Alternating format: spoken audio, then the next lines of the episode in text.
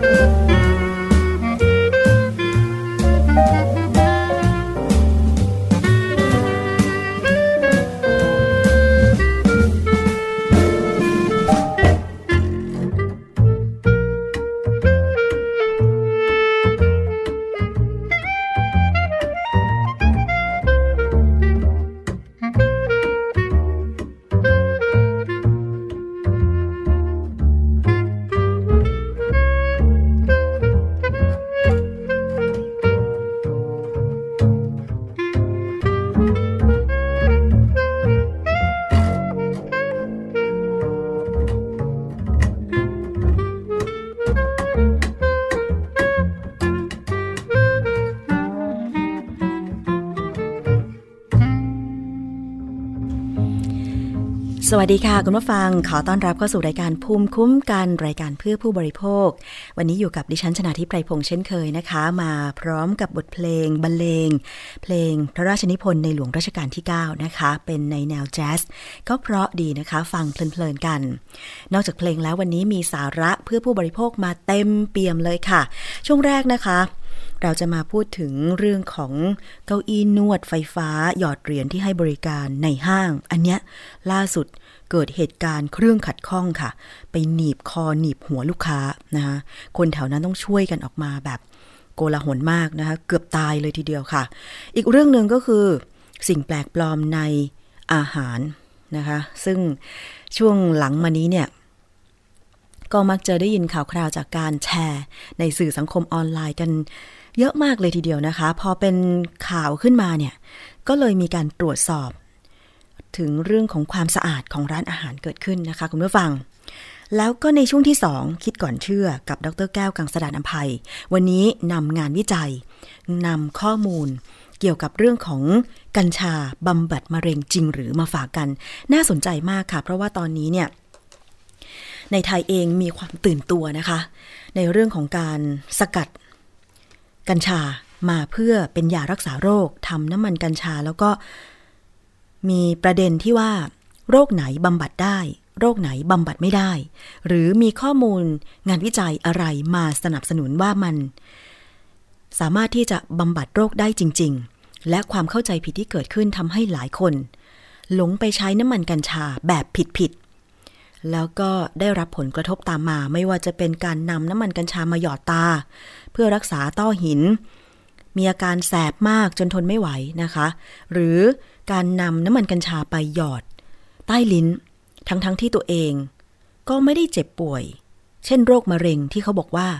สามารถนำสารสกัดกัญชาไปบำบัด ผู้ที่รับการทำคีโมจากโรคมะเร็ง อันนี้คือผลกระทบที่เกิดขึ้นทั้งนั้นเลย เพราะฉะนั้นเนี่ยจะนำข้อมูล เกี่ยวกับเรื่องของงานวิจัยและสิ่งที่เกิดขึ้น เกี่ยวกับกัญชามาพูดคุยกันในวันนี้นะคะ แต่ก่อนอื่นก็ต้องขอขอบคุณค่ะ สถานีวิทยุชุมชนต่างๆ ที่เชื่อมโยงสัญญาณไม่ว่าจะเป็นเชื่อมสด หรือดาวน์โหลดไปออกอากาศย้อนหลังนะคะ ทั้งสถานีวิทยุชุมชนคนหนองยาไซสุพรรณบุรี FM 107.5เมกะเฮิรตซ์ แล้วก็วิทยุชุมชนปฐมสาครจังหวัดสมุทรสาคร FM 106.25เมกะเฮิรตซ์วิทยุชุมชนคนเมืองลี้จังหวัดลำพูน FM 103.75เมกะเฮิรตซ์นะคะ แล้วก็วิทยุชุมชนเทศบาลทุ่งหัวช้างจังหวัดลำพูน FM 106.25เมกะเฮิรตซ์วิทยุชุมชนเมืองนนสัมพันธ์จังหวัดนนทบุรี FM 99.25 และ 90.75เมกะเฮิรตซ์สถานีวิทยุชุมชนคลื่นเพื่อความมั่นคง เครือข่ายกระทรวงกลาโหมจังหวัดตราด FM 91.5เมกะเฮิรตซ์รวมถึงสถานีวิทยุในเครืออาร์เรดิโอวิทยาลัยอาชีวศึกษา ทั่วประเทศนะคะที่เชื่อมโยงสัญญาณ ก็มีทางด้านของเครือข่ายที่เชื่อมโยงสัญญาณนะคะคุณเช จากวิทยุชุมชนคนหนองยาไซสุพรรณบุรีบอกว่า ตอนนี้นำรายการภูมิคุ้มกันไปออกอากาศ ย้อนหลังนะคะ แล้วก็อยากจะให้รายการภูมิคุ้มกันเนี่ย มาออกอากาศในผังรายการ เวลา 11นาฬิกาเหมือนเดิม จะยิ่งดีเพราะว่าจะได้เชื่อมสัญญาณสดนะคะ ทางคุณสเสน่ห์จากวิทยุชุมชนคนเมืองลีก็เช่นเดียวกัน ว่านำรายการภูมิคุ้มกันไปออกย้อนหลังนะคะ แต่ว่าคุณผู้ฟังเราเองก็พยายามที่จะปรับผังหรือว่ารายการต่างๆ ให้มันอยู่ในช่วงเวลาที่เหมาะสม เอาเป็นว่าขอบคุณมากเลยที่แจ้งเข้ามานะคะ ยังไงจะขอรับไว้พิจารณาแล้วก็ มีโอกาสในการปรับผังครั้งต่อไปก็จะพยายามลองดูนะคะ ดิฉันก็เข้าใจนะคะว่าถ้าเชื่อมสัญญาณรายการสดเนี่ย อะไรมันก็สดใหม่ใช่ไหมเพราะว่าการออกอากาศย้อนหลังซึ่งบางทีอาจจะเป็นข้อมูลที่ได้รับช้าไปนิดนึง แต่ยังไงก็ตามจะพยายามนะคะ เจาะลึกถึงรายละเอียด เกี่ยวกับกฎหมายผู้บริโภค การคุ้มครองผู้บริโภค มานำเสนอให้ลึกยิ่งกว่าการทำข่าวนะคะ วันนี้เช่นเดียวกันสองเรื่องที่บอกว่าเป็นปัญหาของผู้บริโภค ทั้งเรื่องของเก้าอี้นวดไฟฟ้าแบบหยอดเหรียญเราเห็นกันเกือบทุกห้าง ดิฉันเคยลองแต่ไม่ใช่นวดตัวนะ ดิฉันเคยลองนวดเท้า แต่เป็นเก้าอี้ไฟฟ้านี่แหละ เวลาเดินช้อปปิ้งในห้างเหนื่อยเหนื่อยเมื่อยๆนะคะ ก็มักจะ หาที่นั่ง บางทีที่นั่งที่เขาจัดไว้ให้ตามทางเดินเนี่ยมันไม่พอ บางห้างแทบจะไม่มีที่นั่งให้ลูกค้าพักเลย อาจจะเป็นเพราะว่าต้องการให้ลูกค้านั้น เดินช้อปปิ้งกันให้สุดๆ ไปเลยหรือเปล่าไม่แน่ใจเหมือนกัน แต่พอมีผู้ให้บริการเก้าอี้นวดไฟฟ้า ซึ่งจะไปตั้งตามมุมต่างๆ หยอดเหรียญ10 บาท 20 บาทเนี่ย เครื่องก็ทำงานเราก็ได้นวดกันไปประมาณสัก 10 นาทีอะไรอย่างเงี้ยนะคะ แต่ปรากฏว่า เกิดเหตุการณ์ เก้าอี้นวดไฟฟ้า หยอดเหรียญไปบีบหัวบีบ คอผู้ใช้บริการนะคะ ที่ห้างที่จังหวัดลบบุรีทำให้บริษัทเจ้าของผลิตภัณฑ์เนี่ยบอกว่าสั่งหยุดการให้บริการชั่วคราวนะคะ แล้วก็จ่ายเงินเยียวยาให้กับผู้บาดเจ็บ แต่ว่าอันเนี้ยมันต้องไปถามถึงว่า การประกอบธุรกิจ เครื่องนวดไฟฟ้าแบบหยอดเหรียญตามห้างทั่วไปเนี่ย มีหน่วยงานไหนคอยดูแลไหม แล้วมาตรฐานของเก้าอี้นวดไฟฟ้า มันควรจะเป็นอย่างไร ใครจะต้องเป็นคนตรวจสอบ ตอนนี้มันไม่ใช่มีเก้าอี้นวดไฟฟ้าให้บริการตามห้างอย่างเดียวนะคุณผู้ฟัง มันมีการโฆษณาขาย ทางทีวีด้วย ก็หลายยี่ห้อแหละ แล้วก็นำดารารุ่นเก่าๆมาโฆษณานะคะ คือเมื่อก่อนเนี่ยรายการขายของทางทีวีมักจะมีทางเคเบิลทีวีใช่ไหมแต่ตอนเนี้ย มีรายการขายของทางทีวีเนี่ยเกลื่อนเลย ตามทีวีดิจิตอลด้วยเนี่ยนะคะ ซึ่งทำให้เราผู้บริโภคเนี่ย บางทีก็ไม่ทราบว่า เอ้าเขาอนุญาตให้ขายได้ แต่ มันมีใครมาตรวจสอบมาตรฐานไหมว่าเก้าอี้นวดไฟฟ้านั้นเนี่ยมันปลอดภัยหรือไม่ใช่ไหมคะเพราะฉะนั้นวันนี้เราจะมาสอบถามกันกับทางรองเลขาธิการสำนักงานคณะกรรมการคุ้มครองผู้บริโภคหรือสคบค่ะ ท่านรองพิคเนตตะปวงอยู่ในสายกับดิฉันแล้วนะคะ สวัสดีค่ะ ท่านรองพิคเนตค่ะ ครับสวัสดีครับคุณชนาทิพย์ค่ะครับผมวันนี้เป็นครับอีกครั้งหนึ่งนะคะ ได้เรียนเชิญท่านรองพิคเนตมาพูดคุยในรายการ เพราะว่าอย่างเก้าอี้นวดไฟฟ้าก็ดี อย่างการไปใช้บริการร้านอาหารแล้วเจอมแมลงสาบในแก้วน้ำก็ดีเนี่ย มันเป็นเรื่องใกล้ตัวของเรามากๆเลยค่ะ เพราะฉะนั้น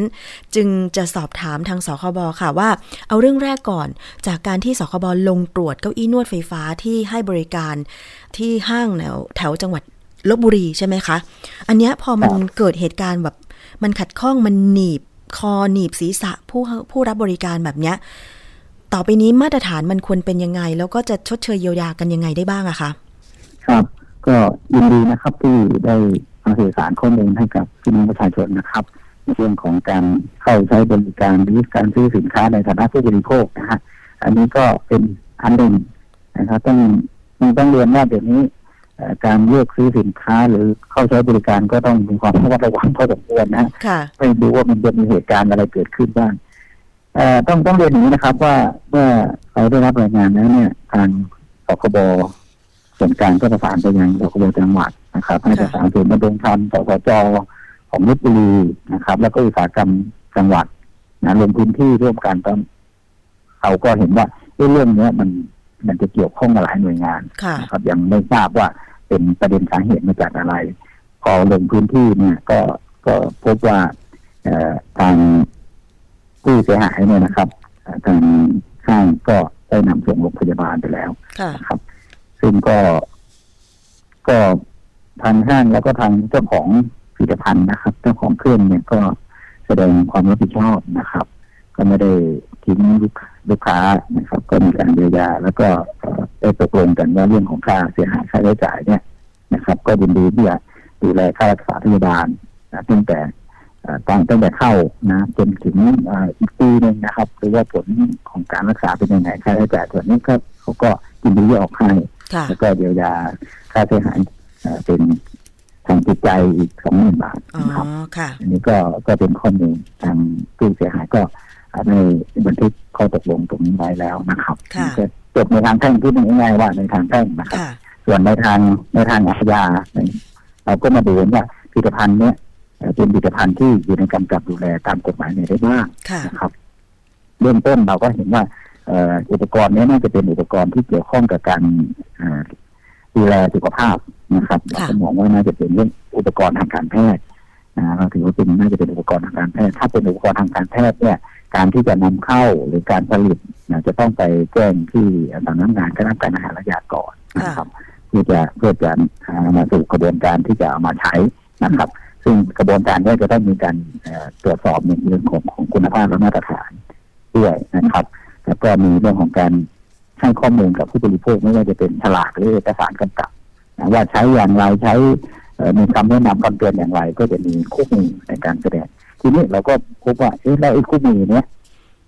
นะครับ ถ้าเป็นติดกับเครื่องเนี่ย ก็น่าจะไม่มีปัญหาเนาะเวลาเราซื้ออุปกรณ์นี้มา แล้วเรามาใช้เอง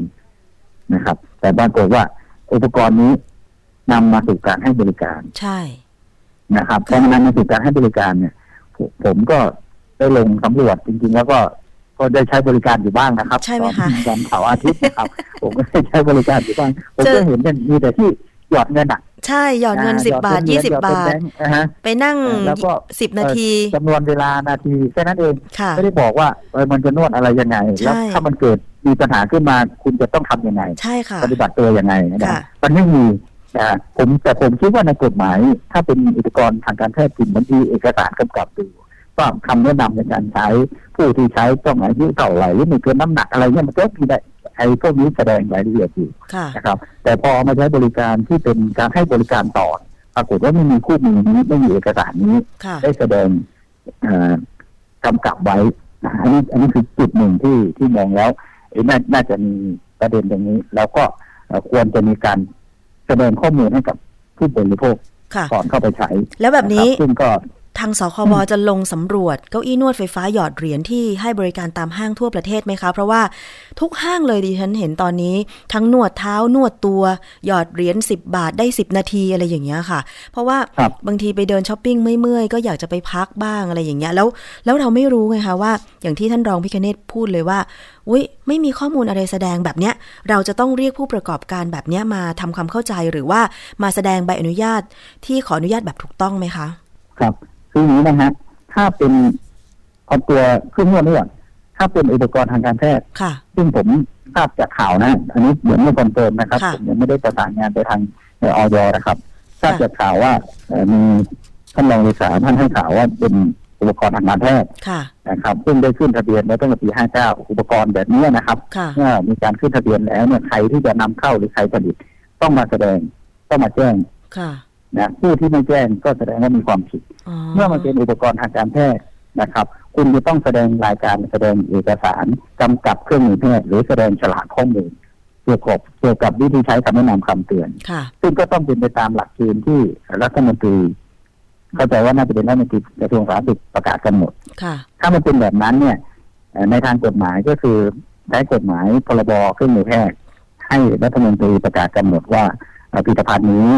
นะครับ จะต้องแสดงถ้าเอาไปใช้ที่ไหน หรือให้บริการที่ไหนต้องแสดงฉลากหรือแสดงข้อมูลเกี่ยวกับการใช้ให้กับผู้บริโภคนะครับ อันที่หนึ่งก่อนนะครับดังนั้นเนี่ยทางสกบเป็นจะร่วมนะครับ จะร่วมกับทางสำนักงานการการหารหารยาเนี่ยในการตรวจสอบ แล้วก็ถ้าปรบมีกฎหมายที่ดำเนินการใช้ก็สมมติว่าเป็นพรบเครื่องมือแพทย์ก็จะให้เครื่องมือแพทย์แต่ถ้าพรบเครื่องมือแพทย์ไม่มีในการกำกับที่ผมว่าเนี่ยนะครับ พรบคุ้มครองผู้บริโภคก็จะเอามาใช้นะครับนะจะใช้คุ้มพรบคุ้มเอ่อพรบคุ้มครองผู้บริโภคในกรณีที่การควบคุมฉลากสินค้าค่ะ แล้วแล้วอย่างกรณีขออนุญาตอย่างนี้นะฮะขออนุญาตนิดเดียวขออนุญาตว่าวันนี้ขอขออนุญาตประสานก่อนนะครับวันที่หนึ่งว่าเออใช้กฎหมายไหน วันนี้มีกฎหมายที่จะดำเนินการเรื่องนี้ในการให้แสดงข้อมูลให้กับผู้บริโภคแน่นอนนะครับ อันที่สองพอเราดูว่า เอ๊ะแล้วเราจะกำกับอย่างไร เพราะว่ามันมีเยอะแยะไปหมดเนี่ยนะครับต้องให้สคบจังหวัดไปลงตรวจสอบไหมอะไรอย่างเงี้ยค่ะมันจะมีกฎหมายอันหนึ่งพรบการสาธารณสุขสองห้าสามห้านะฮะที่บอกว่าการให้บริการที่อาจเป็นอันตรายกฎหมายฉบับนี้ก็ให้คณะกรรมการประกาศกำหนดว่าการสินค้าหรือบริการอะไรที่อาจเป็นอันตรายก็ สามารถประกาศกำหนดในการควบคุมได้ โดยพอออกประกาศควบคุมแล้วก็จะแจ้งให้กับท้องถิ่นเทศเทศไปออกเทศบัญญัติทั้งหลาย ว่าในท้องถิ่นใดมีการให้บริการแบบนี้แบบนี้อยู่ภายใต้การควบคุมแล้วเนี่ยจะต้องปฏิบัติตามกฎหรือข้อบัญญัติในท้องถิ่นทั้งหมด อย่างเช่นผมยกตัวอย่างเช่นนะครับที่เราเคยทำอย่างการสักสีสีสักอะไรทั้งหลายเนี่ยนะถือว่าเป็นอาชญาอันตรายนะใช่ไหมครับนะการที่จะต้องไป ตั้งตามสถานที่ที่มันมันน่าจะเป็นอันตรายอย่างเช่น ตามตลาดนั่งตลาดนัดอะไรอาจเคจะรื่อไม่งได้เล่นอะไรอต้อย่างนี้มีใช่ไหมสคะถานที่ค่ะเครื่องเล่นทั้งหลายนะครับเรื่องจัดมีคนตรวจมีคนดูแลนะครับพนักงานท้องถิ่นก็เข้าเข้าไปตรวจดูแลค่ะนะเรื่องของความสะอาดเรื่องของสถานที่ เรื่องของเออสิ่งแวดล้อมนะครับ ก็ต้องไปดูว่าในภาพเนี้ยเท่าเท่าที่ผมตรวจสอบเนี่ยนะครับค่ะมันยังไม่ชัด ว่าได้มีประกาศควบคุมในเรื่องนี้อ๋อนะค่ะ ก็เลยคิดว่าคงหารือทั้งสองตัวเนี้ยนะครับ ว่าเอาตัวเอาเรื่องนี้เป็นเคสตัดดี้ค่ะนะครับว่าหนึ่งการที่จะให้ข้อมูลกับผู้บริโภคที่เขาไปใช้บริการ เพื่อให้มั่นใจว่ามีการตรวจสอบแล้วค่ะมีการดูบำรุงดูแลรักษาอย่างถูกต้องแล้ว เราใช้ก็ถูกวิธีแล้วจะทำอย่างไรค่ะนะครับนะผมกับผมก็คิดว่า เดี๋ยวทางภาครัฐก็จะคงจะ ร่วมมือกันในการที่ประสานเอ่อการดำเนินการภายใต้กฎหมายที่มีอยู่อืมแต่ไม่ต้องไปออกกฎหมายใหม่ครับผมคิดว่ามีกฎหมายอยู่แล้วล่ะมีกฎหนะมายแต่อยู่ว่าแล้วเราอาจจะตันเผลอลืมไปว่า เอ๊ะมันมีสินค้าผลิตภัณฑ์อะไรออกใหม่แล้วเราก็ไม่ได้ไปวอร์นิ่งไประมัดระวังค่ะนะจนมีเหตุการณ์เกิดขึ้น นะครับค่ะ อย่างเก้าอี้นวดที่เกิดปัญหาเนี่ยของบริษัท SKS Engineering Service อย่างเงี้ยค่ะ นอกจากหยุดบริการแล้วเนี่ย ทางสคบที่ลบบุรีจะต้องมีการตรวจสอบการให้บริการของเครื่องของบริษัทนี้ทั้งหมดไหมคะ แล้วก็จะดำเนินการใช่ครับกับผู้ประกอบการยังไงบ้างใช่ครับตอนตอนนี้ทางเอ่อสาธารณสุขจังหวัดนะครับ รับ รับหน้าที่ไปดำเนินการตรวจสอบทั้งหมดครับค่ะ เพราะว่าเขาเขามองว่าน่าจะเป็นอุปกรณ์ที่อยู่ภายใต้การกำกับดูแลของหน่วยงานอ๋อของสำนักงานเอ่อคณะกรรมการอาหารและยาค่ะภายใต้เอ่อพรบเอ่อเครื่องมือแพทย์ค่ะนะครับเป็นอุปกรณ์ทางการแพทย์ครับผมอ๋อสาเหตุที่มันเกิดขัดข้องนี่เกิดจากอะไรคะ ถึงไปบีบคอคนมานวดเนี่ยค่ะ ตอนนี้ก็อยู่ระหว่างการตรวจสอบอยู่นะครับค่ะซึ่งซึ่งผมผมไม่ได้อยู่ในเหตุการณ์นะ ผมอ่าผมคาดการณ์หรือหรือเอ่อสันสันนิษฐานเบื้องต้นค่ะอ่า ถ้าถ้าจะเป็นประเด็นสาเหตุก็น่าจะมีทั้งสามส่วนนะครับค่ะส่วนแรกก็คือเรื่องของตัวของผู้ใช้บริการเองนะครับค่ะในเรื่องของเออการเข้าใช้บริการ การนั่งการกดหรือน้ำหนักหรืออะไรเนี้ยอืมรูปลักษณ์ร่างกายของเราอะไรเนี้ยนะครับค่ะอรีละอะไรเงี้ยอ่าอันนี้ไม่ใช่ความผิดของผู้บริโภคนะครับค่ะ แต่ว่าแต่อาจจะไม่สัมพันธ์กับตัวเครื่องใช่นะเพราะว่าไม่ได้แชร์ไม่ได้แสดงรายการไม่ได้แสดงรายละเอียดว่าคนประเภทไหนควรจะเออ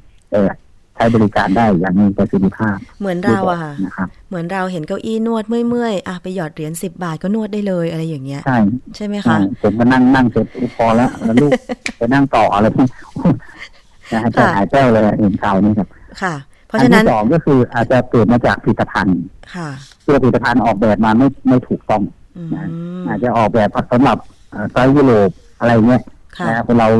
คนเอเชียอาจจะไม่สำคัญนะครับ ตัวเล็กก็เลยหลุดเข้าไปในเก้าอี้รออกแบบอะไรเงี้ยนะครับค่ะอันอันที่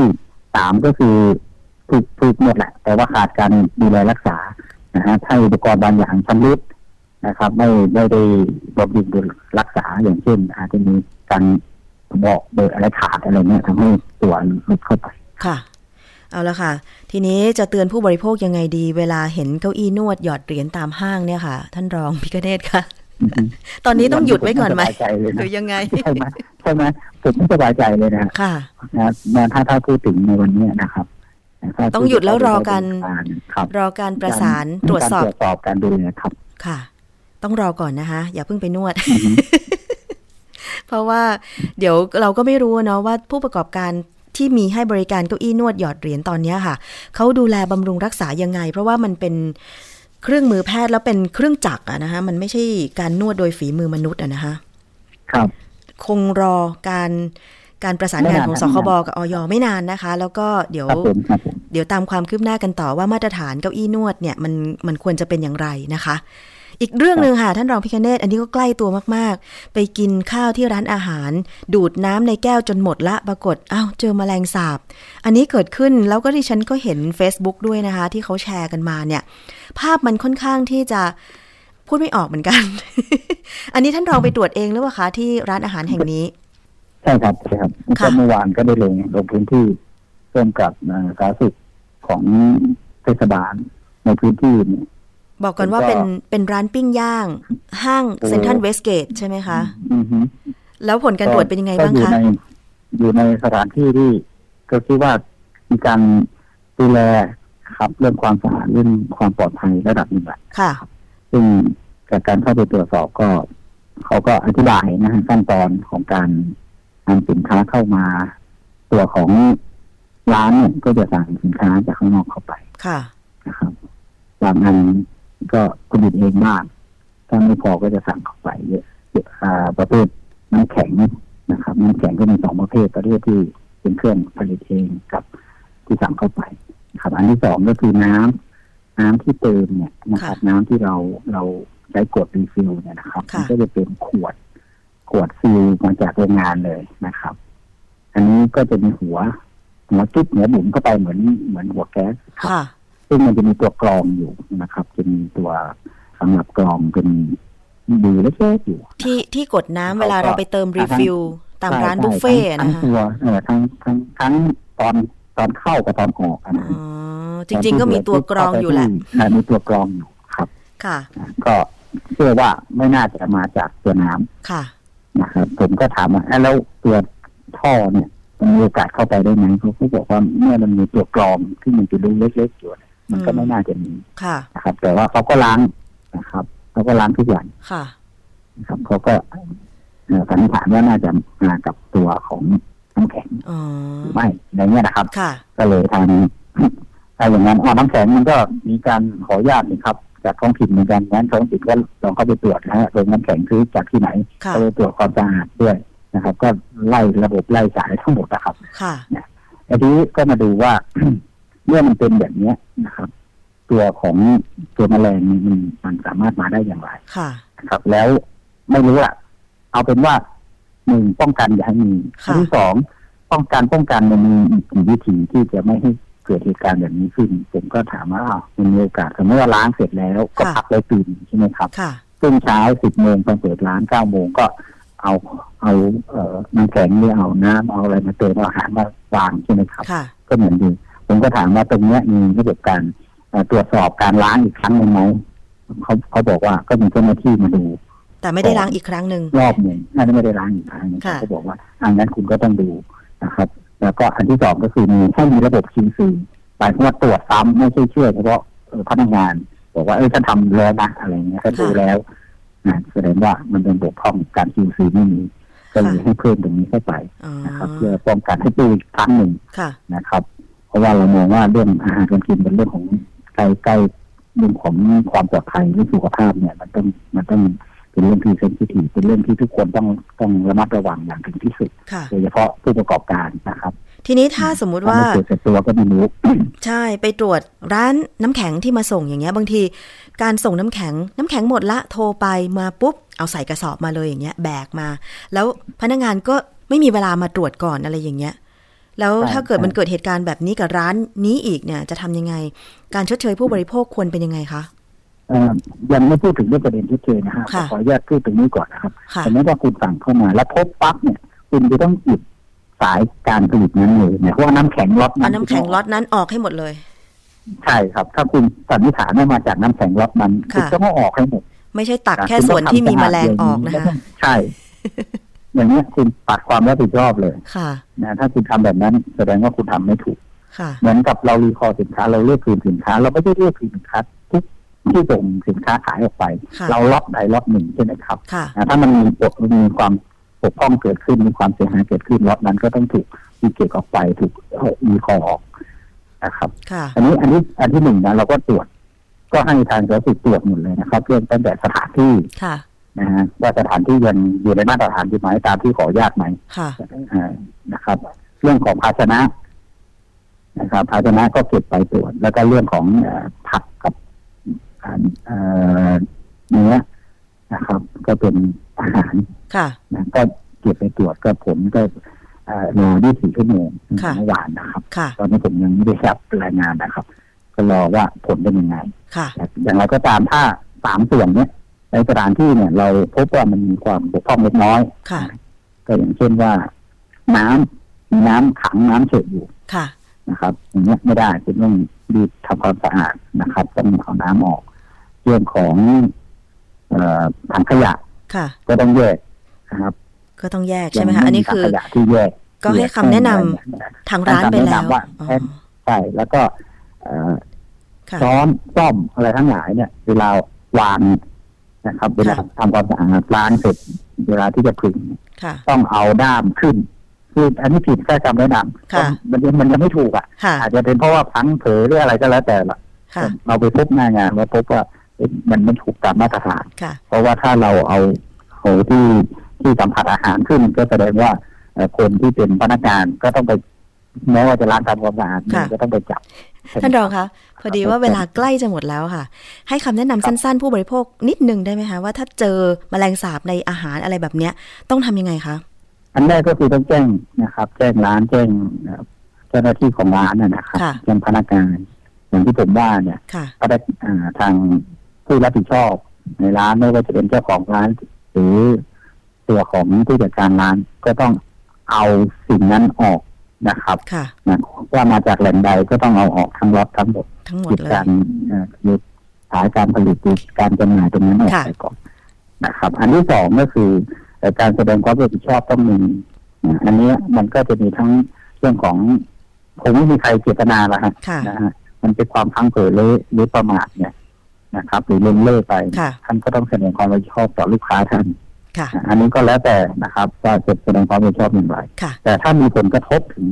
ถึงถึง ร่างกาย สมมุติถ้าได้ท้องทานเสียปอะไรแล้วอย่างเงี้ยนะคะเอ่ออะไรเงี้ยนะครับนะท่านก็ต้องเยียวยาความเสียหายตรงนั้นค่ะแต่ถ้าท่านไม่เยียวยาทันสคบก็มีหน้าที่เรียกค่าเสียหายถ้าต้องเกิดจากผลกระทบต่อสุขภาพค่ะนะครับรวมถึงถ้ามีผลกระทบต่อสุขภาพแล้ว ถึงขั้นต้องทุกข์ทรมานค่ะนะครับปวดเนี่ยความเจ็บปวดทุกข์ทรมานเนี่ยเขาก็สามารถเรียกร้องความเสียหายตรงนั้นได้ค่ะนะครับเอาละค่ะ วันนี้ต้องขอบคุณท่านรองพิคเนตตาปวงมากเลยนะคะ ที่ให้ข้อมูลกับรายการ เดี๋ยวถ้ามีความคืบหน้าทั้งเก้าอี้นวดและเรื่องอื่นๆ ขอจะตามรายละเอียดอีกนะคะ ครับผมยินดีครับผม ขอบพระคุณค่ะครับสวัสดีสวัสดีค่ะครับเอาละค่ะคุณผู้ฟังคะตอนนี้เราไปติดตามช่วงคิดก่อนเชื่อกับดรแก้วกังสดานนภัยนักพิษวิทยากันเลยค่ะ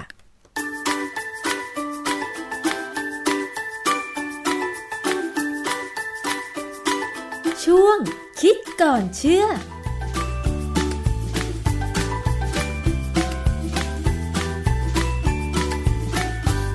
เรื่องของสารสกัดกัญชานะคะ มีการพูดกันค่อนข้างเยอะเลยตอนนี้นะคะ ว่าจะสามารถนำสารสกัดมาบำบัดโรคนั้นโรคนี้ได้ไหมหนึ่งในโรคที่พูดถึงก็คือมะเร็งค่ะคุณผู้ฟัง ทีนี้มันจะมีข้อมูลอะไรมาสนับสนุนล่ะคะว่า จะสามารถนำสารสกัดกัญชามาบำบัดมะเร็งได้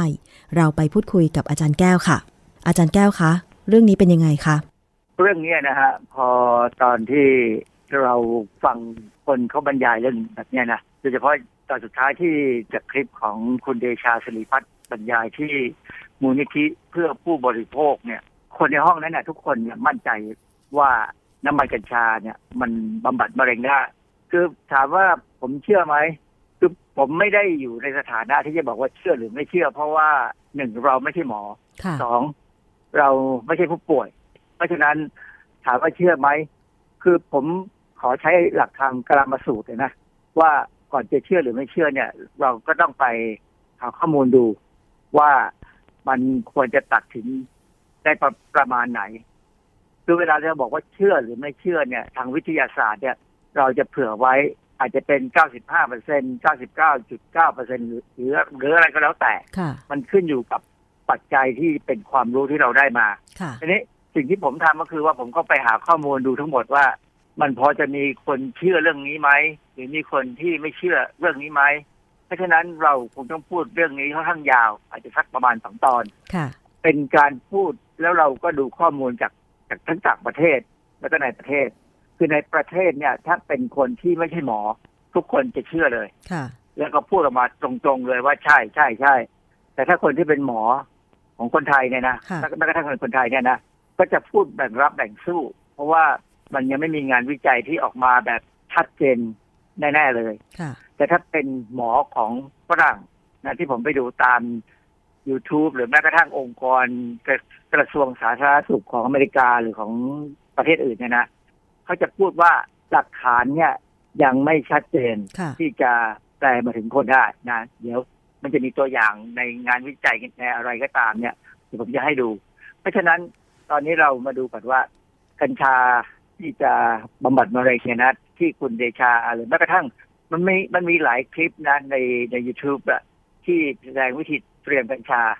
ว่าจะเอาน้ำมันมันออกมาได้ยังไง โดยหลักการแล้วเนี่ย มันคือการสกัดด้วยแอลกอฮอล์แล้วก็มาระเหยแอลกอฮอล์ออก เอาสารที่สกัดได้ไปละลายในไขมันของของคนไทยเนี่ยส่วนใหญ่เราใช้น้ำมันมะพร้าวหีบเย็นนะเขาบอกว่าต้องหีบเย็นนะ ไม่ใช่น้ำมันมะพร้าวแบบที่ เอามาคั่วด้วยความร้อนอะไรอย่างเงี้ยนะค่ะน้ำมันมะพร้าวหีบเย็นเนี่ยมันก็จะค่อนข้างแพงหน่อย แต่ของเมืองนอกเนี่ย ส่วนใหญ่เขาจะใช้น้ำมันงา ซึ่งผมก็ไม่แน่ใจว่าทำไมเขาถึงใช้น้ำมันงา การใช้น้ำมันมะพร้าวเนี่ยผมว่ามันดีกว่าน้ำมันงาตรงที่ว่าน้ำมันมะพร้าวเนี่ย ถ้าบริสุทธิ์จริง ๆ เนี่ย มันจะหืนช้ากว่า น้ำมันงา น้ำมันงาเนี่ยหืนเร็วเร็วมากค่ะนะเพราะมันเป็นกรดไขมันไม่อิ่มตัวสูง เวลาเราดูที่เขาเตรียม น้ำมันกัญชามาแล้วเนี่ย เออมันก็จะเอาไปมันมันก็จะค่อนข้างเข้มข้นมากเลยค่ะ แต่คราวนี้ประเด็นปัญหาก็คือก็คือว่าสิ่งที่ผมดูจากทั้งหมดเนี่ย กัญชาแต่ละสายพันธุ์เนี่ย มันมีเป็นร้อยร้อยๆสายพันธุ์เนี่ย มันมีองค์ประกอบต่างกันพอสมควรนะที่เขาปกติเนี่ยเขาจะพูดถึงสาร THC กัค่ะบ CBD เป็นหลักเลยไอ้สองตัวเนี่ย มันก็มีสัดส่วนที่เป็นอัตราส่วนเนี่ย เปลี่ยนไปเปลี่ยนมาระหว่างสายพันธุ์ต่างๆนะฮะซึ่งอันนี้ก็เป็นอีกเรื่องหนึ่งเป็นประเด็นหนึ่งที่ทางต่างประเทศเนี่ยเขาเขาเน้นตรงนี้พอสมควรนะฮะก่อนที่เราจะไปถึงเรื่องเรื่องกัญชาบำบัดมะเร็งเนี่ยจะเห็นว่ามีการขายผลิตภัณฑ์กัญชาแบบเนี้ยที่เป็นน้ำมันเนี่ยค่ะในอินเทอร์เน็ตค่อนข้างพอสมควรนะ แล้วก็มีคนตั้งตัวเป็นเจ้าแม่ก็มีเป็นเจ้าพ่อก็มีก็แล้วแต่เลยนะ คนขายเนี่ย ผมไม่แน่ใจว่าเขาเชื่อแบบ ถวายหัว หรือเชื่อเพราะจะขายสินค้า คนที่เข้าไปดูในเว็บไซต์พวกนี้ ต้องใช้กะลามาสูตรให้ดี ที่จะเชื่อหรือไม่เชื่อนะฮะผมไม่ได้บอกว่าหลอกลวงไม่หลอกลวง เพราะว่าผลของมันเนี่ย เรายังตัดสินไม่ได้แน่นอนนะฮะค่ะเราไปดูในเว็บบางเว็บคือผมเข้าไปใน YouTube เนี่ย แล้วผมก็พยายามดูเว็บของคนไทยนะที่พูดเรื่องเรื่องเกี่ยวกับกัญชา เกี่ยวกับการบำบัดมะเร็งเนี่ย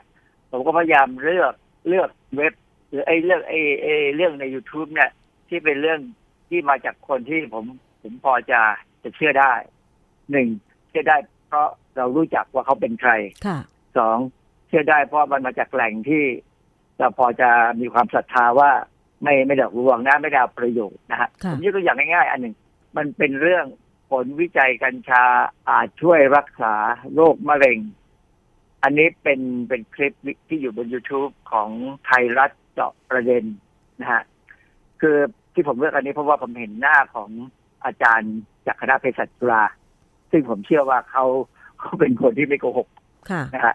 แต่ความจริงก็ไม่ได้มีเรื่องราวที่เขาพูดอะไรมากหรอกก็คือข่าวเนี่ยเป็นข่าวที่พูดเรื่องเกี่ยวกับ การใช้กัญชาในการบำบัดมะเร็ง แล้วก็อาจารย์ของเภสัชจุฬาเนี่ยเขาก็ออกมาพูดว่า ทางวงการเภสัชเนี่ยค่อนข้างเชื่อ แต่ก็ยังไม่สามารถพูดด้วยว่ามีหลักฐานการศึกษาในมนุษย์อย่างที่ผมบอกแล้วไงว่า ถ้าเราค้นไปในทางวิชาการที่เป็นวิทยาศาสตร์ระดับนานาชาติเนี่ยค่ะมันยังไม่มีหลักฐานการศึกษาในมนุษย์ เพราะฉะนั้นผมสรุปง่ายๆก่อนเลยว่า ถ้าในเมืองไทยมีการศึกษาในมนุษย์เนี่ย ทุกประเทศจะจับตามองค่ะและไม่ขัดขวางด้วยเพราะเขาอยากรู้เหมือนกัน เพราะว่าการจะศึกษาในมนุษย์เนี่ย ไม่ว่าจะประเทศไหนก็ตามเนี่ยนะศึกษาให้เป็นแบบวิทยาศาสตร์จริงๆเนี่ยค่อนข้างยากค่ะเพราะว่าเวลาเราศึกษา สมมติเวลาเราศึกษาอะไรก็ตามในคนเนี่ย มันจะมีกลุ่มที่ได้สารกับกลุ่มที่ไม่ได้สารเราเราเรียกว่า negative control หรือว่ากลุ่มควบคุมที่ไม่ได้สารไอ้ไอ้การให้อะไรก็ตามกับคนไข้ที่เป็นโรคเนี่ย ให้กับไม่ให้ มันมันค่อนข้างจะมีผลทางด้านจรรยาบรรณนะค่ะ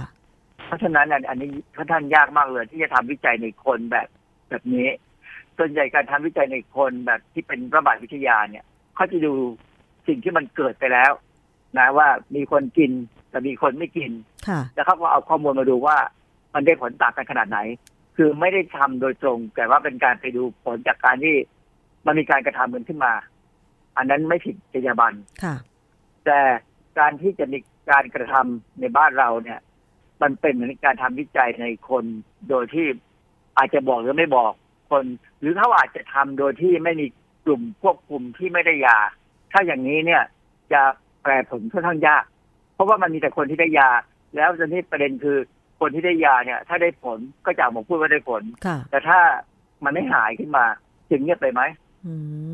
จะเอามาพูดไหมนะอันนี้เป็นเรื่องที่ค่อนข้างจะลำบากมากเลยในทางวิชาการ เพราะฉะนั้นผมจึงถึงว่าจากประเทศที่เขารู้เนี่ยเขาขอดูเลยค่ะเขาจะเงียบๆนะเพราะว่ามันไม่มันโอกาสที่จะทำการวิจัยในคนเนี่ย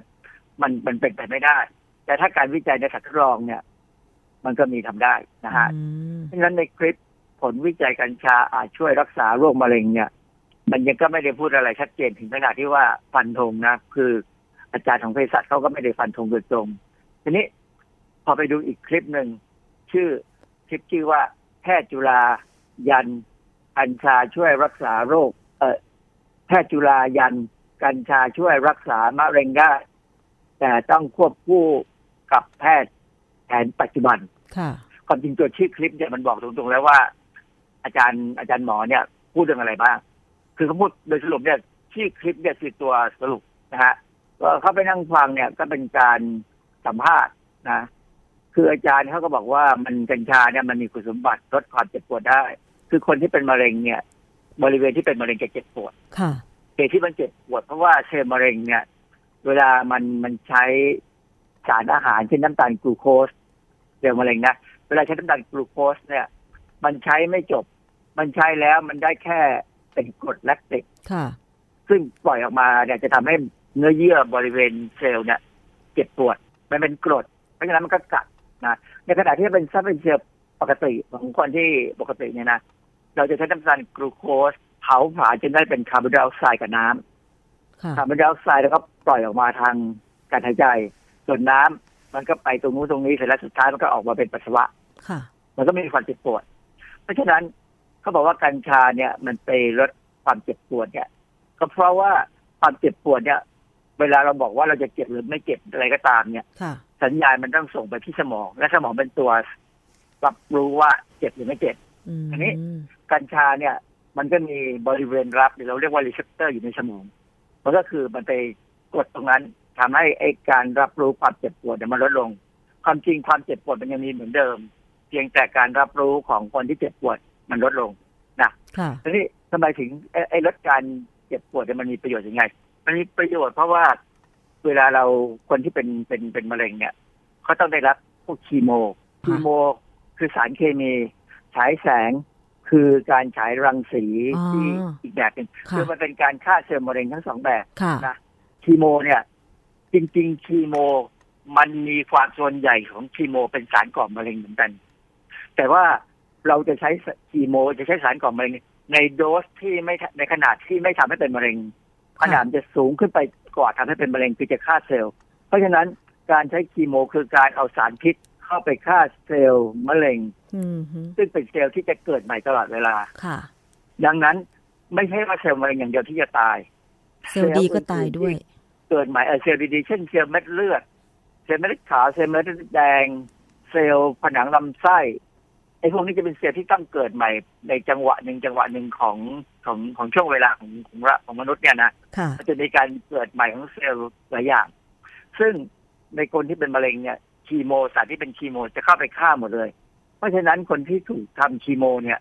สิ่งหนึ่งที่จะเกิดขึ้นคือเม็ดเลือดขาวต่ำอืมค่ะ คนพวกนี้จะติดเชื้อง่ายนะเกล็ดเลือดก็จะต่ำอะไรก็ตามเนี่ย เพราะฉะนั้น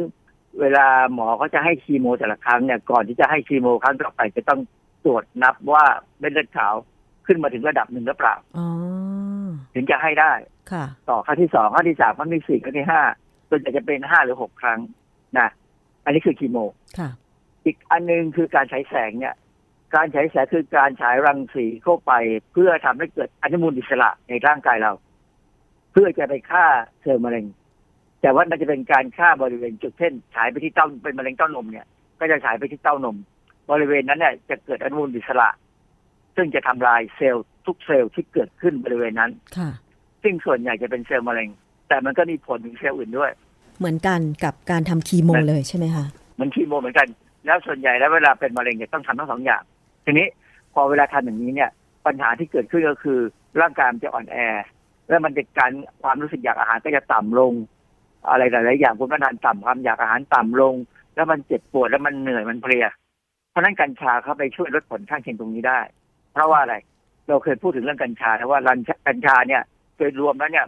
สารที่สำสำคัญเช่น THC เนี่ยนะมันมี receptor หรือตัวรับเนี่ยในสมองค่ะอันนั้นรับเกี่ยวกับความเจ็บปวดอะไรก็ตาม แต่ receptor อีกตัวหนึ่งมันจะไปอยู่ที่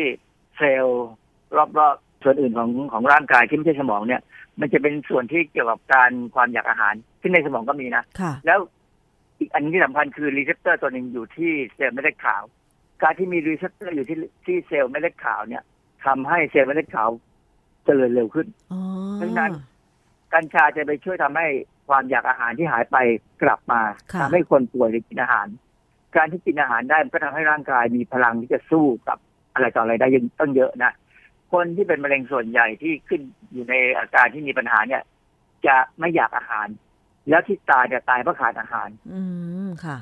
เป็นเป็นเป็นประเด็นประเด็นหนึ่งนะที่ตายเพราะขาดอาหาร ตายเพราะเป็นมะเร็ง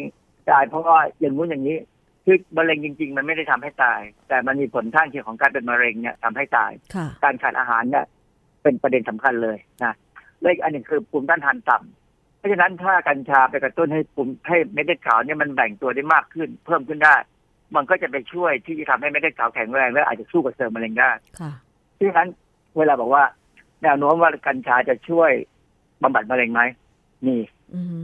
อย่างที่ผมว่าเนี่ยนะค่ะทำให้คนที่เป็นมะเร็งเนี่ยแข็งแรงขึ้น พอที่จะสู้มัน อันที่สองเม็ดเลือดขาวดีขึ้น พอจะสู้มัน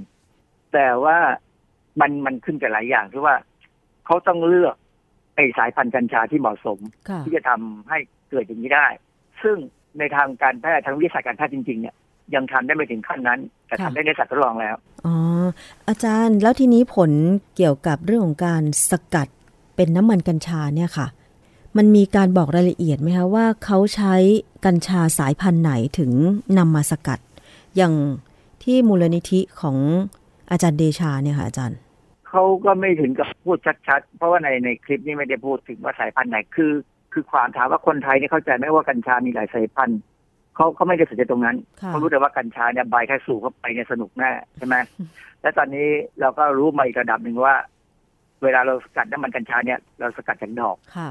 แต่ประเด็นที่สำคัญคือดอกแต่ละสายพันธุ์เนี่ย มันมันมีสารที่เป็นองค์ประกอบเนี่ยไม่เท่ากันค่ะอย่างของทางบุรีรัมย์เนี่ยเขาบอกว่าบุรีรัมย์นี่ดีที่สุดอืมถ้าไปถามคนลาวเนี่ยสายพันธุ์ของลาวเขาก็จะบอกว่าเขาดีที่สุดค่ะในโลกนะฮะซึ่งความจริงตอนนี้ที่อเมริกาเนี่ย เขาพยายามศึกษาตรงนี้อยู่ แล้วก็เขาก็พยายามผสมพันธุ์กัญชา เพื่อให้ได้สารที่เหมาะสม คือมันไม่ได้บอกว่าจะต้องมี THC มากที่สุดค่ะหรือมี CBD มากที่สุด แล้วจะได้ผล มันกลายเป็นเหมือนกับว่าจะต้องมีสัดส่วนของอย่างนั้นไอ้สองตัวเนี่ย ในส่วนที่เหมาะสม ซึ่งถามว่าคือเท่าไหร่ ข้อมูลที่ผมตามดูยังมันไม่มันไม่มีนะค่ะแต่ถามว่ามีไหมผมเข้าใจว่ามันน่าจะมี แต่มันไปอยู่กับบริษัทที่ขายกัญชาค่ะ เพราะว่าสปอนเซอร์ที่ใหญ่ที่สุดของการทำวิจัยเรื่องกัญชาเนี่ยคือบริษัทยาทั้งนั้นเลย อืมเพราะว่าถ้าใครทำสำเร็จเนี่ยนะมันรวยมหาศาลใช่ไหมค่ะดังนั้นเนี่ยการการศึกษาเรื่องเรื่องกัญชาของบ้านเราเนี่ย มันกลายเป็นมีปัญหาที่ว่า เรายังไม่ปลดกัญชาออกจากการเป็นยาเสพติดอย่างที่เขาพยายามรณรงค์กันพยายามจะขอให้รัฐบาลปลดอันนี้ คือผมตอนแรกเมื่อก่อนนี้ผมก็ยังมีความรู้สึกว่ามันจะไปปลดได้ยังไง มันเป็นยาเสพติด แต่ปรากฏว่าการที่กัญชาเป็นยาเสพติดเนี่ยมันมีมันมีเบื้องหลังที่เป็นเรื่องของที่ตลกมากเพราะเราเมื่อไปดูไปดูคลิปของไทยพีบีนะค่ะไทยพีบีเนี่ยมีคลิปเรื่องไขข้อข้องใจกัญชารักษามะเร็งจริงหรือขายฝัน เขาสัมภาษณ์หมอสมยศกิติมั่นคง เมื่อวันที่ 20 เมษาปี59 เนี่ยค่ะ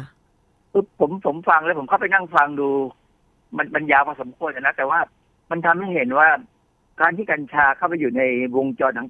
ของการที่เป็นยาเสพติดเนี่ย มันเป็นตอนช่วงที่อเมริกามารบเวียดนามค่ะแล้วคนอเมริกันมันไปติดกัญชา มันเสพกัญชามากคือ เราก็รู้ว่าทหารอเมริกันเวลาไปรบที่ไหนเนี่ยเขาได้รับการอำนวยความสะดวกมากมายนะจนคือเพราะฉะนั้นอเมริกันอเมริกันนี่เขาอเมริกานี่เขาไม่ได้เกณฑ์ทหารนะเขามีเป็นอาสาสมัคร ซึ่งได้ผลประโยชน์มากมาย แล้วก็มารบ แล้วก็มีความสุขสบายมีอะไรต่ออะไร แล้วก็พอมาอยู่แถวแถวอินโดจีนเนี่ย เป็นแหล่งของกัญชาที่ดีที่สุดในโลก อาจจะพูดได้ถึงขั้นว่าเป็นแหล่งที่ดีที่สุดของฝิ่นก็ยังได้นะอืมฝิ่นนี่ก็มีปัญหาอีกอันหนึ่งค่ะเรื่องหนึ่งนะเพราะฉะนั้นอเมริกาเลยจับเอากัญชาเข้าไปเป็นยาเสพติดค่ะแล้วก็เออหมอสมคิดจะพูดเป็นเชิงว่า มันก็เลยลากเอาประเทศที่เป็นมิตรคือร่วมทำสงครามเนี่ยเอากัญชาเข้าไปเป็นยาเสพติดหมดอ๋อทั้งๆที่ความจริงกัญชาเป็นเป็นสมุนไพรมาตั้งนานค่ะ คือพอเราฟังอย่างนี้แล้วก็ดูแล้ว เออ มันก็พอจะมีความจริง แล้วพอไปดูคลิปของฝรั่งที่เขาพูดนะ ซึ่งเดี๋ยวในคราวต่อไปเดี๋ยวผมจะพูดให้ฟังว่า มีอาจารย์แพทย์ของทางเมืองนอกเนี่ยเขาก็พูดแบบนี้เหมือนกันว่า เนี่ยกัญชามันเป็นสมุนไพรมาตั้งนานแล้ว แต่มันไปโดนเองนโยบายทางการเมืองเหตุการณ์อะไรของเขาเนี่ย มันทำให้มันกลายเป็นตัวไปกีดขวางการที่จะเอากัญชามาศึกษา ผมย้อนกลับไปดูคลิปของตำรวจ พลตำรวจโทสมหมาย ซึ่งเคยเป็นที่เกษตรไปแล้วนะอาจารย์ท่านเกษตรไปแล้วเนี่ยค่ะเป็นเป็นผู้การใช่ไหมคือผู้การอะไรทางด้านยาเสพติดอะนะค่ะหน่วยงานนี้ผมไม่รู้ว่ามันเรียกว่าอะไร คุณสมหมายพูดดีมากเลยตอนนั้นก่อนจะเกษียณเนี่ยพูดพูดดีว่า พูดคล้ายๆกับที่ใครๆพูดเหมือนกันนะว่า มันเป็นสมุนไพรแต่มันโดนมาอยู่ในยาเสพติด มันก็เลยต้องตำรวจก็เลยต้องจับด้วยความที่มันเป็นยาเสพติดค่ะทั้งๆที่ความจริงก็รู้ว่าบางครั้งนี่เขายีไว้เพื่ออะไรเงี้ยนะก็ต้องจับเนี่ย มันเป็นเรื่องที่คือผมมีความรู้สึกว่าเรื่องของกัญชาเนี่ย ตอนนี้มันจะอยู่ในนโยบายการบริหารประเทศหรือไม่เนี่ยนะมันจะแสดงมันจะเป็นประเด็นสำคัญที่แสดงความสามารถในการบริหารของคนที่จะมาจัดการค่ะว่าจะทำยังไง ให้มันได้ประโยชน์ในการนำมาเป็นยา และไม่ให้มันกลายเป็นโทษ เพราะว่าถ้าใบมันไปหยุดตกอยู่ในมือของเด็กวัยรุ่นอะไรก็ตามนะมันก็จะสูบกันอะค่ะซึ่งการสูบกัญชานี่ไม่ใช่ของดี แต่ว่าการสูบกัญชานี่ก็เป็นหนึ่งในการบำบัดโรคที่ทางอเมริกาก็ใช้อยู่ คราวหน้านี่เราจะคุยเรื่องนี้อีกทีหนึ่งนะ ตัวใบกัญชาเนี่ย มันยังสมัยสมัยที่ผมไปไปเรียนที่อเมริกาเนี่ย ตอนนั้นยังเป็นเป็นในของผิดกฎหมายเนี่ยจะปรากฏว่าขนาดมันผิดกฎหมายเนี่ยนะไปค้นตัวนักศึกษาเถอะปริญญาตรีเนี่ยเจอทุกคนเกือบทุกคนเลยนะผู้ชายประเภทประเภทที่เดินมาแล้วเราเห็นลักษณะมันล่าเริงผิดปกติเนี่ยค่ะมีกัญชานั่นแหละอืม เวลาเขาตรวจหอทุกวันศุกร์กลางคืน คือกลางคืนวันศุกร์จะเป็นวันที่เขาตรวจหอความสะอาดอะไรก็ตามเนี่ย เจอต้นเจออะไรเป็นประจำเลยเพราะฉะนั้นเรื่องของกัญชาเนี่ย มันมีการมาตั้งนานแล้วค่ะที่ว่ามีการศึกษาว่ามันจะใช้บำบัดมะเร็งได้หรือไม่ อยากให้ให้คนที่สนใจเรื่องเนี้ยไปดูคลิปของ TBS เนี่ยค่ะจะเข้าใจแล้วจะมองเห็นคือพอผมมากลับมาดูพวกคลิปต่างๆ ที่อยู่ใน YouTube เนี่ยนะ ผมว่าท่านจะเปลี่ยนทัศนคติไปพอสมควร แต่ก็ยังยืนหยัดอยู่ว่าไม่ควรให้มีการใช้กัญชาเสรีในเรื่องของใบมันเด็ดขาดค่ะคือ recreation หรือการการการใช้กัญชาเพื่อความเพื่ออะไรนะเพื่นัอนควทมนาสนุกการ สันทนาการนันทนาการไม่ควรจะมีเด็ดขาดค่ะเพราะว่าเรายังตรวจมันไม่ได้ เวลาเราเห็นคนขับรถมาแล้วเขาเกิดสูบกัญชามา แล้วเขาเมากัญชาค่ะขับรถมาชนเนี่ย เราไม่รู้ว่าปัจจุบันนี้เราก็มองที่แอลกอฮอล์อย่างเดียวใช่ไหมเราก็สามารถจะตรวจวัด ถ้าเราตรวจวัดแอลกอฮอล์ไม่เจอแต่เขาขับรถมาชนเราเนี่ยเราอาจจะต้องเจาะเลือดไปดูที่ว่ามีองค์ประกอบที่เป็นกัญชาอยู่ในเลือดไหมเพราะว่ามันมันตรวจเช็คเช็คได้ค่ะแต่วิธีการตรวจเช็คเนี่ยผมผมเข้าไปดูในข้อมูลทางต่างประเทศเนี่ยนะโอ้โหเครื่องเครื่องมือที่เช็คตรวจเนี่ย มันมหาศาลพอสมควร มันเป็นเครื่องมือระดับสูงมากค่ะใช้ GCMS ใช้ HPLCMS ซึ่ง เรื่องพวกเนี้ยมันต้องใช้นักวิชาการระดับสูง แล้วใครจะมามีความสามารถจะมาตรวจได้ค่ะในเลือดของคนที่ขับรถมาชนคนนู้นคนนี้ก็เห็นอยู่บ่อยบ่อยๆนะคนขับกระบะบางทีอยู่ๆก็เป๋ข้างมามาชนอีกคนหนึ่งโดยไม่ดูดูเหตุผลไม่ออก แล้วถ้าไปตรวจเลือดไม่เจอแอลกอฮอล์สิ่งที่น่าสนใจก็คือ มันมีกัญชาป่ะค่ะเพราะฉะนั้นเนี่ย เรื่องกัญชาบำบัดมะเร็งเนี่ยนะในความรู้สึกผมเนี่ย มันยังต้องรอ การทำวิจัย หรือรอการอาจจะเป็นลองผิดลองถูกหลายๆอย่างเนี่ย เราต้องรอให้มันมีการลองผิดลองถูกเราไม่มีเป็นอย่างนั้นด้วยซ้ำค่ะเพราะว่าคนที่เป็นมะเร็งในระดับที่ถ้าหมอหมอบอกว่ารักษาไม่ได้แล้ว อยู่ในขั้นที่สี่หมดทางหมดไม่มียาที่จะมาบำบัดแล้วก็มีนะฮะส่วนใหญ่เนี่ยหลายๆครั้งเนี่ยที่เขาปล่อยให้คนไข้กลับไปอยู่ที่บ้านดีกว่าค่ะ เพราะว่าคีโมมันหมดแล้วไม่รู้จะใช้ตัวไหนแล้วเนี่ยถ้าคนคนพวกเนี้ยควรที่จะมีโอกาสได้ได้ได้ลองค่ะถ้ามันโชคดีมันเกิดถูกจังหวะขึ้นมา มันอาจจะได้ผลก็ได้อย่างอย่างกรณีคนที่ทางเวลาเขาคนไม่ว่าใครก็ตามใครใครก็ตามเนี่ยที่ออกมาพูดว่าน้ำมันกัญชาให้ได้ผลเนี่ยเพราะว่าจะอยู่ในกลุ่มคนที่ผลของคีโมในร่างกายเนี่ย มันกำลังจะได้ผลแต่มันยังไม่ได้ผลค่ะคือคนป่วยดูเหมันจะตายแล้วแต่มันน้ำมันกัญชาเข้าไปเนี่ย มันไปเสริมได้กันอยู่ทำให้ได้ผลขึ้นมาค่ะมันก็ดี มันก็เหมือนกับโรคเอดส์มันก็เหมือนกับโรคอะไรต่ออะไรก็ตามที่บำบัดยากเนี่ย พอได้สมุนไพรบางตัวเข้าไปเนี่ย อย่างกรณีเอดส์เนี่ยนะค่ะเพราะฉะนั้นที่มีการแจกยาแล้วได้ผลมาในบางคนเนี่ย ถามว่าผมเชื่อไหมค่ะ คือผมดูองค์ประกอบที่เป็นยาสมุนไพรที่เขาแจกกันเนี่ย มันมีหลาย ๆ ตัวซึ่งสามารถกระตุ้นภูมิต้านทานได้ อ๋อ ถ้าภูมิต้านทานดีขึ้นมาเอดส์รักษาได้เอดส์เอดส์ก็จะเบาลงค่ะถามว่ามันหายไหมมันอาจจะไม่หายไปไหนมันอาจจะหลบเฉยๆตราบใดที่กระตามที่กินยาหรือกินอาหารอะไรก็ตามที่มันมีสารที่ไปกระตุ้นให้ภูมิต้านทานทำงานได้ดีเนี่ยนะคนคนนั้นก็จะอยู่ได้อย่าง Magic Johnson ไม่เข้าใจไม่จะไม่ทราบว่าชนาทิพย์รู้จัก Magic Johnson ไหมที่เป็นนักบาสเกตบอลหรือเปล่าคะใช่ถูกต้องค่ะเก่งมากๆนะ เก่งมาก ๆ เลย เป็นคนที่เปิดวิธีการเล่นบาสเกตบอลระบบใหม่ขึ้นมาเนี่ยเขาบอกว่าตอนหลังเป็นเป็นเอดส์แต่ตอนนี้นายจิตจันทร์เสร็จก็ยังอยู่แข็งแรงอยู่ดีอืมเพราะเขากินยาเขามียากินเขามีอาหารที่ดีและออกกำลังกายค่ะเขาก็ดูแลตัวเองเขาก็อยู่ได้นะแต่ว่าเขาก็ต้องระวังตัวเองอะนะเพราะว่าเพราะว่าเขามีเชื้อเอดส์อยู่ในตัวอือฮึอย่างเงี้ย มันก็เหมือนเชื้อมะเร็งเหมือนกัน คือคนที่บอกว่าใช้กัญชาน้ำมันกัญชาแล้วอยู่ได้ไม่ตายเหมือนอย่างที่ หมอบอกว่าจะอาจจะต้องตายเนี่ยนะค่ะอย่าอย่าเพิ่งไปบอกว่าเขาหายจากมะเร็งค่ะเขาอาจจะยังมีเซลล์มะเร็งอยู่ แต่มันถูกถูกบังคับให้อยู่เฉยอืมๆด้วยพฤติกรรมการกินยาการกินอาหารการออกกำลังกายอะไรก็ตาม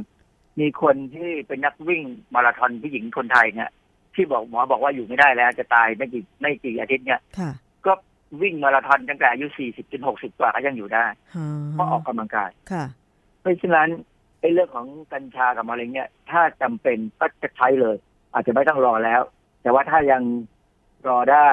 คือจริงๆเนี่ยก็อย่างที่เหมือนกับทางอาจารย์หมอที่จุฬาที่บอกเอาว่า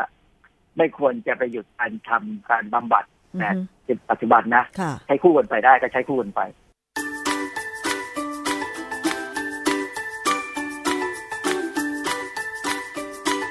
ช่วงคิดก่อนเชื่อ